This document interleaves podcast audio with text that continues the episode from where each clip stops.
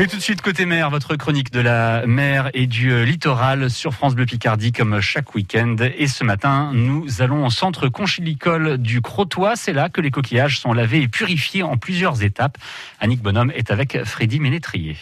Ouais, quatrième opération, euh, nettoyage et conditionnement. Sorte de purification, de 24 heures de purification. Et maintenant, on- on les met dans, les ma- dans, le, dans le bac afin de rentrer dans la première machine, c'est-à-dire le tonneau. Et après, on rentrer dans la débissucelle. La débissucelle, c'est-à-dire c'est pour enlever le poil qu'il y a sur la moule.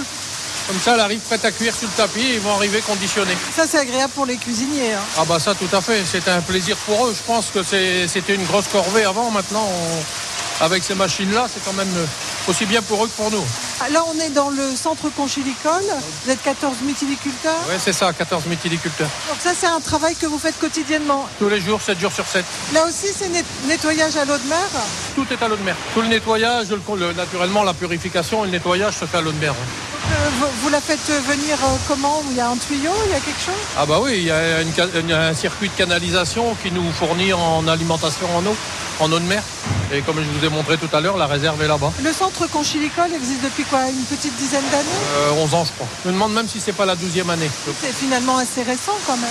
Euh, c'est très très coûteux, c'est ça le problème. C'est un surcoût terrible. Le centre conchilicole par lui-même, euh, c'est un investissement personnel de 200, 250 000 euros.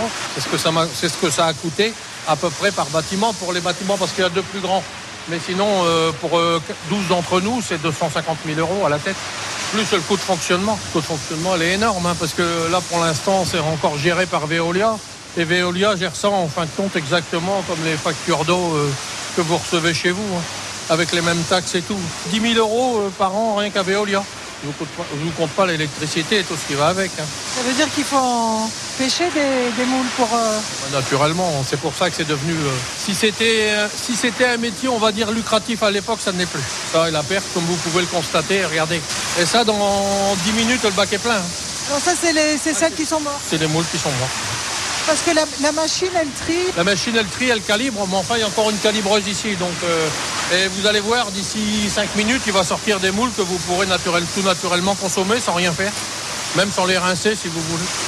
Le calibrage, euh, c'est c'est vous qui le réglez Là, ici, on peut le régler comme on veut. À la, ouais, la calibreuse, on peut le régler comme on veut. Là, elle est réglée à 12, c'est-à-dire un centimètre 2 entre chaque barre, mais ici, vous pouvez régler autant que vous voulez. La moule de bouchon, c'est une moule moyenne, c'est pas non plus une grosse moule, non.